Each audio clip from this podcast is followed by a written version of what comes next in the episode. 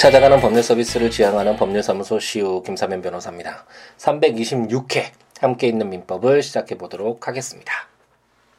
어제는 이제 석가 탄신일이어서 아 이제 휴일이었는데요. 어, 알차게 예, 휴일을 잘 보내셨는지 예, 모르겠네요. 이제 2018년 5월 23일, 5월도 이제 거의 마지막을 향해서 아, 가고 있죠. 말씀드렸듯이 이제 함께 있는 민법도 5월 31일 날 아, 이제 마지막 방송이 아, 될것 같은데 어쨌든 아, 남은 5월 아, 행복 가득하게 열정 가득하게 예, 채워가는 우리였으면 좋겠습니다. 어, 지난 시간에 말씀드렸던 것처럼 이제 에, 이 마지막을 앞두고 무엇을 할까 이제 고민을 하다가 에, 저에게 이제 응원의 글을 써주셨던 에, 분들 중에 이제 한 분씩 이렇게 소개를 어, 해드리는 시간을 갖겠다라는 말씀을 드렸죠. 에, 그래서 오늘은 어, 역시 2014년에 써주셨던 분이시네요. 어, 이글 보면서 어, 저도 팟캐스트 어, 이렇게 내용을 채우면서 아, 이 말씀을 인용했던 적이 있는데. 아, 어떤 글을 써 주셨냐면 약간은 늦은 나이지만 무언가 성취해 보려고 민법 공부를 시작했습니다. 나름대로 인터넷을 검색해서 좋은 책을 골랐다고 생각하고서 구입한 책을 읽고 있는데 이해하는데 시간이 너무 많이 걸리고 이해도 어려웠습니다. 하지만 이 블로그에 들어오게 된 후 민법 공부에 흥미를 갖게 되었네요. 조문들에 대한 설명이 명쾌하여 이해가 아주 잘 됩니다. 이제 시작 단계이지만 제가 느끼기에 민법은 고등학교 이전 단계에서 교과서로 배울 필요가 있어 보이네요. 님의 블로그는 많은 사람들에게 크게 도움이 될 것이라고 확신합니다. 민법에 대해 계속해서 아, 해설글 올려주시면 감사하겠습니다. 라고 아, 올려주신 분이었는데 팟캐스트는 아니었고 블로그에 제가 항상 마지막에 소개해드리지만 제 블로그에 해당 조문과 설명들 아, 함께 있는 민법과 관련된 내용들 이제 포스팅을 하고 있는데 그 글을 보고서 응원의 글을 남겨주셨던 분이었습니다. 아마도 좀 아, 연세가 있으신 분 같죠. 하지만 아, 멈추지 않고 끊임없이 새로운 것을 배우기 위해서 더 나아지기 위해서 아, 노력하는 그런 모습이 굉장히 인상적이었고 어, 제가 인용했던 것은 이제 고등학교 이전 단계에서 민법을 교과서로 배울 필요가 있어 보인다는 그 의견에 정말 전적으로 동의를 하고요. 이것이 제가 뭐 변호사로서 법조인의 으로서 지위를 가지고 있기 때문에 뭐 어, 어떤 법조인의 지위 향상을 위해서 아, 그런 것은 아니겠죠. 아, 법을 배운다라는 것이 제가 항상 강조 아, 드리는 부분이지만 우리가 함께 있는 민법에서도 제가 아, 구체적인 조문의 뭐 3개월, 3년, 10년 이런 아, 구체적인 그 상세한 내용을 암기하라고는 한 번도 말씀드리지 않죠. 그것은 정말 중요한 것은 아니고 그건 해당 내용들 이제 필요할 때마다 조문을 한번 살펴보면 바로 확인되는 것이니까 그것을 암기해서 아, 이렇게 하는 것은 물론 객관식 시험에 그렇게 나오기 때문에 공부를 공부를 그런 쪽에 공부를 하시는 분들은 뭐 암기를 하셔야 되겠지만 아, 정작 중요한 것은 어, 어쨌든 우리가 현대 사회를 살아가는 데 있어서 법률에 의해서 운영이 되는 법률이 어떤 사회 기준으로서 어, 적용이 되는 사회이고 그렇기 때문에 친숙하게 언제든지 법을 확인해서 어떤 법률 행위를 함에 있어서 그것에 도움을 받는 아, 그런 필요성도 있기 때문에 친숙해질 필요가 있기 때문에 어린 시절부터 배워야 된다는 그 아, 필요성이 하나라면 또 다른 하나는 아, 제가 말씀드리는 그 레걸 마인드 있잖아요. 이렇게 법을 배운다라는 것이 에, 지금까지 뭐 4년 동안 함께 읽어오셨던 분들은 에, 뭐 당연히 느끼시겠지만 아, 정밀하고 논리적이고 어, 객관적이고 어, 결코 주관적이거나 감정에 빠지거나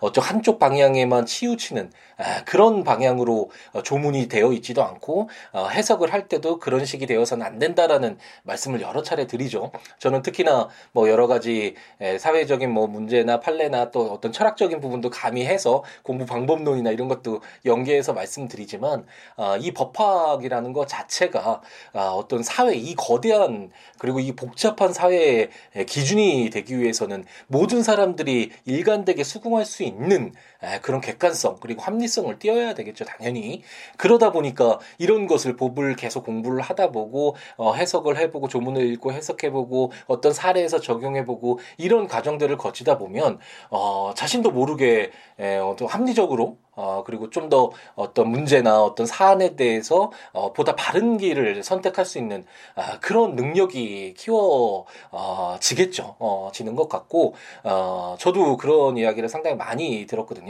에, 어떤 법률 상담을 할 때 제 지인들이나 뭐 친척들이나 친구들이 저한테 조언을 구하는 것이 이런 어떤 법률적인 에, 분쟁의 어떤 해결 기준을 묻는 경우도 있지만 그 외에도 아, 어떤 판단이 옳을 것인가와 관련된 아, 그런 질문들도 많이 받거든요. 그 이유가 아마도 법을 공부하고 법과 함께 하면서 아, 어떤 사안을 바라봤을 때 에, 남, 남들이 일반적으로 보는 시각이 아닌 어떤 정밀하게 객관적이고 아, 중립적이고 합리적으로 아, 그렇게 바라보고 판단할 수 있는 그런 능력들이 그래도 어느 정도 쌓여져 있기 때문에 그런 조언들도 이제 저한테 구하고 어, 그런 경우이고 어, 우리가 일반 사회에서도 어, 법학과 아, 출신들을 이렇게 뽑는 이유도 뭐 어떤 경제 활동이나 뭐 여러 가지 다양한 활동을 하는데 꼭 법률을 전문적으로 이렇게 공부를 안 했어도 그것이 필요 필요 없는 그런 전문 지식이 필요 없는 일에서도 법학과 출신들이 굉장히 많이 활동을 하잖아요. 그리고 외국의 사례에서는 상당히 많고 지금 우리나라도 앞으로는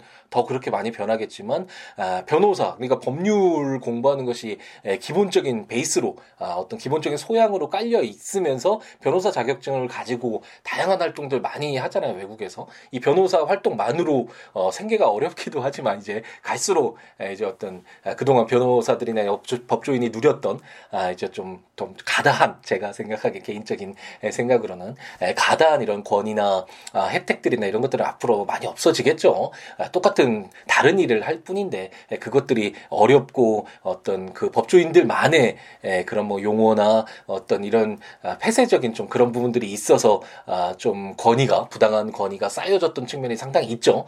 제가 함께 있는 민법 항상 읽어오면서 여러 가지 부당한 그런 권위들은 깨져야 된다는 말씀 굉장히 많이 드렸었잖아요. 어쨌든 아, 그것처럼 아, 외국에서 이렇게 변호사 자격을 그런데도 불구하고 기본적으로 아, 가지고 있으면서 이제 다양한 뭐 경제 활동이나 뭐 스포츠 에이전트 예전에 박찬호 선수나 아, 지금 추신수 선수의 에이전트도 아, 보라스라는 그런 사람도 아, 에이전트를 함에 있어서도 다 변호사 자격증을 어느 정도 가지고 있죠. 우리나라에서도 이제 뭐 프로야구에서도 아, 이런 에, 에이전시와 관련돼서 이렇게 시험 보고 그런데 이번에 1회 시험을 봤다는데 그게 변호사분들이 거의 다 아, 그런 자격을 취득했다고 하더라고요. 이것처럼 아, 어떤 법률이라는 것이 배워두는 것이 단순히 법률적인 지식을 단순히 에, 얻기보다는 어떤 다른 일을 함에 있어서도 굉장히 유용한 측면이 있고 아, 그렇기 때문에 저도 아까 말씀드렸던 그분처럼 어린 시절에 아, 이렇게 법에 아, 친숙해질 수 있는 기회 그리고 법이 가지고 있는 그 논리적인 그런 기결들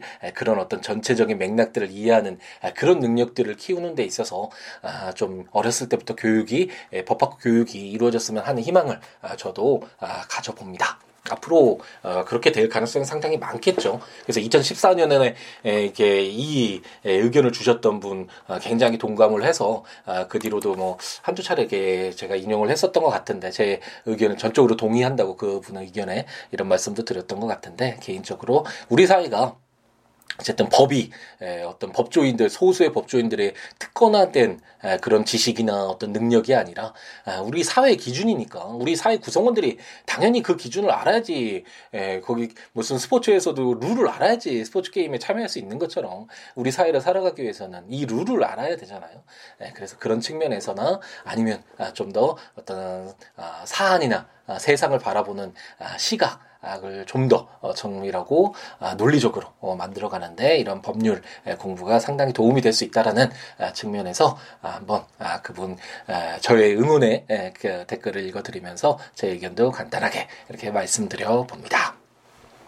이제 함께 있는 민법 이제 그 상속편 거의 마무리가 되어 가고 있죠. 항상 말씀드렸던 것처럼 제일 마지막 시간에 한번 이제 마지막으로 정리를 하려고 합니다. 어, 제가 여러 차례 이렇게 중간 정리를 하면서 민법이란 어떤 것인가, 민법이 어떻게 구성되어 있고 민법의 전체적인 그리고 핵심적인 내용이 무엇인가 이렇게 그림 그려보자 그러면서 제가 떠오르는 대로 이렇게 말씀드리는 에, 그런 경험들을 많이 어, 하셨잖아요. 제가 여러 차례 이렇게 에, 이렇게 말씀드렸잖아요. 그, 그런데 이제 에, 이제 친족편을 마무리 짓고 그럼 이제 민법이 마무리되니까 훨씬 더 그림이 잘 그려지겠죠. 그동안에 중간중간 뭐 총 마무리 뭐 이런 아, 또 이렇게 챕터로 해가지고 저 팟캐스트 아, 이렇게 찾아보시면 마무리하는 시간 뭐 이런 에, 내용들이 있는데 그때 이런 함께 민법이 어떤 것인가와 관련된 민법의 전체적인 내용을 에, 살펴보는 시간들 가졌었는데 에, 최근에 조금 뜸했죠. 어, 그게 에, 이제 그 그동안 이렇게 중간중간 에, 마무리를 하는 한 정리하는 시간을 가졌기 때문이기도 하고 이제 다 이제 읽어보고 마지막에 총체적으로 한번 마무리해보는 시간을 가지려고 어, 하고 있으니까 마지막 시간에 이제 열심히 남은 어, 이제 어, 상속편까지 마무리를 잘 저랑 해 보시고 1118개의 조문이 끝난 뒤에 한번 전체적으로 한번 다시 그려보죠. 그러면 아 그동안 열심히 우리가 공부를 해왔으니까 제가 하는 이야기가 저 혼자 떠드는 그런 이야기가 아니라 아 함께 눈 감고 그려보면서 아 이런 내용이 있었지 아 이런 순서였지 아 여기에서는 이런 내용들이 핵심적인 것이었어 아 민법이란 이런 것이었지라는 어떤 전체적인 그림을 같이 한번 그려보는 시간을 가져보도록 하겠습니다. 오늘은 이제 상속편 예, 그리고 유언과 관련된 상속 내용은 이제 우리가 공부를 다 마쳤고 어, 상속과 관련되어 있는 하지만 어, 피상속인이 사망하고 어, 어떤 법정 관계로서 무조건 상속이 이루어지는 것이 아니라 사망하기 전에 예, 그 사망자의 의사가 담긴 내가 죽음 이후에 유언의 효력이 발생해서 내가 어떻게 이렇게 해달라는 측면에서 이행이 될 수 있도록 해달라라는 어떤 유언과 관련된 내용. 그래서 사망한 자는 말이 없기 때문에 유언의 어떤 방식을 좀 엄격하게 해야 된다라는 것도 우리가 공부를 했죠. 그래서 유언의 방식이나 유언이 성립됐을 때 어떤 효력이 갖게 되는지와 관련된 내용들도 공부를 했고 유언이 어떻게 공정하게 예, 그리고 그 사망자의 의사를 어, 담보하도록 어, 집행이 될 것인가와 관련된 유언의 집행 내용을 우리가 공부를 하고 있죠. 그래서 유언 집행자가 누가 될 것인가가 굉장히 중요한 내용일 텐데 유언 집행자가 무조건 어, 상속인이 되는 것은 아니고 그 어, 법정으로 이렇게 정해져 있는 에, 상속인 그게 일반 아니, 그 유언 집행자 그게 일반적으로 상속인이 되겠죠. 이런 법정 유언 집행자 아, 그 전에 유언자가 사망하기 전에 유언 집행자도 정할 수 있다라는 것도 우리가 공부를 했고 그것이 안 됐을 때 법원이 예, 선임도 유언 집행자를 선임할 수 있다는 내용까지도 우리가 공부를 했습니다. 그래서 오늘은 1097조부터 어, 유언 그 집행과 관련된 내용인데 우리가 어, 이거 들어가기 전에 딱 떠오르는 건 있죠. 유언 집행자도 새로운 제3자잖아요. 우리가 어, 민법 총칙 4년여 전에 공부했을 때 부재자의 재산 관리인 선임됐을 때 그 이후에 어떤 대리인이 선임됐을 때 여러 가지만 공부를 하다가 우리가 최근에 친족편에서 어, 후견인이 되었을 때 뭐 이런 내용들 공부했을 때 제3자가 선임됐을 때는 그, 그 제3자가 그런 어떤 임무를 맡을 것인가와 관련된 승낙할 것인가와 관련된 내용들 그리고 유언 집행자도 마찬가지지만 그런 어떤 대리인이나 상, 그, 어, 뭐 후견인이나 어떤 어, 능력이 전혀 없는데도 그런 지위를 갖게 하면 어, 굉장히 큰 혼란이 있을 수 있잖아요. 피해를 볼 수가 있고. 아, 그렇기 때문에 그런 어떤 결격 사유가 어, 제3자 어떤 지위에 갖게 될 그 자가 결격 사유는 없는지 에, 그런 내용들을 우리가 아, 공부를 민법을 읽으면서 해왔었죠. 아, 그와 아, 유사한 내용이 반복되고 있으니까 가볍게 세 개의 조문을 읽으면서 오늘 마무리를 지어 보도록 보도록 하겠습니다. 제 1097조는 유언 집행자의 승낙 사태라는 제목으로 제1항 지정에 의한 유언 집행자는 유언자의 사망 후 지체 없이 이를 승낙하거나 사퇴할 것을 상속인에게 통지하여야 한다. 제2항 선임에 의한 유언, 유언 집행자는 선임의 통지를 받은 후 지체 없이 이를 승낙하거나 사퇴할 것을 법원에 통지하여야 한다. 제3항 상속인 기타 이해관계인은 상당한 기간을 정하여 그 기간 내에 승낙 여부를 확답할 것을 지정 또는 선임에 의한 유언 집행자에게 채고할 수 있다. 그 기간 내에 최고에 대한 확답을 받지 못한 때에는 유언 집행자가 그 취임을 승낙한 것으로 본다라고 해서 어, 우리가 많이 읽어왔던 그런 패턴이죠. 어쨌든 어, 그 유언자가 사망하기 전에 어, 갑돌이가 어, 내 유언을 집행해줘라고 적어놨는데 에, 갑돌이가 승낙할지 안 할지 유언 집행자의 지위에 오를지 안 오를지를 머뭇거린다면 아, 그에 관련된 여러 가지 이해관계인들이 굉장히 좀 불안정한 지위에 있게 되잖아요.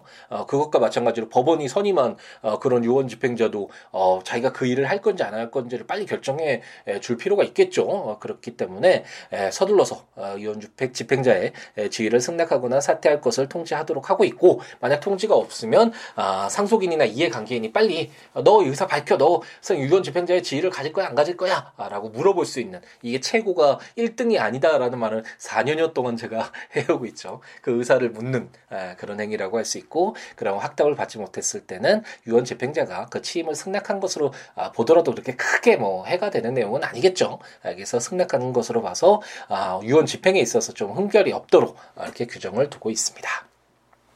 제1098조는 유언 집행자의 결격 사유라는 제목으로 제한 능력자와 파산 선고를 받은 자는 유언 집행자가 되지 못한다라고 규정하고 있고 이것은 뭐 우리가 아, 너무 쉽죠 이제. 예, 우리가 상속인과 관련돼서도 있었고 그 후견인과 관련돼서도 있었고 뭐 법인과 관련돼 이사였네 감사인과 관련돼 어쨌든 어, 좀 다른 사람들을 위해서 하는 일을 하는 그런 지위를 갖는 사람은 에, 뭔가 흠결이 없어야 되겠죠. 다른 사람을 사람을 에게 이해관계를 미치는 자가 오히려 흠결이 있는 자라면 굉장히 피해가 발생할 수 있잖아요. 어, 그렇기 때문에 유언 집행자는 제한 능력자, 뭐 미성년자나 아, 우리가 그 후견과 관련된 내용 공부하면서 많이 공부를 했었죠. 그리고 어, 제일 처음에 4년 전에 민법 총칙 공부하면서 5조부터 5조였죠. 어, 미성년자부터 해가지고 예전에는 한정치산자, 금치산자라고 했는데 이제는 그 피성년 후견인, 피한정 후견인 뭐 이런 식으로 해가지고 에, 어떤 의사 능력이 지속적으로 결여되어 있거나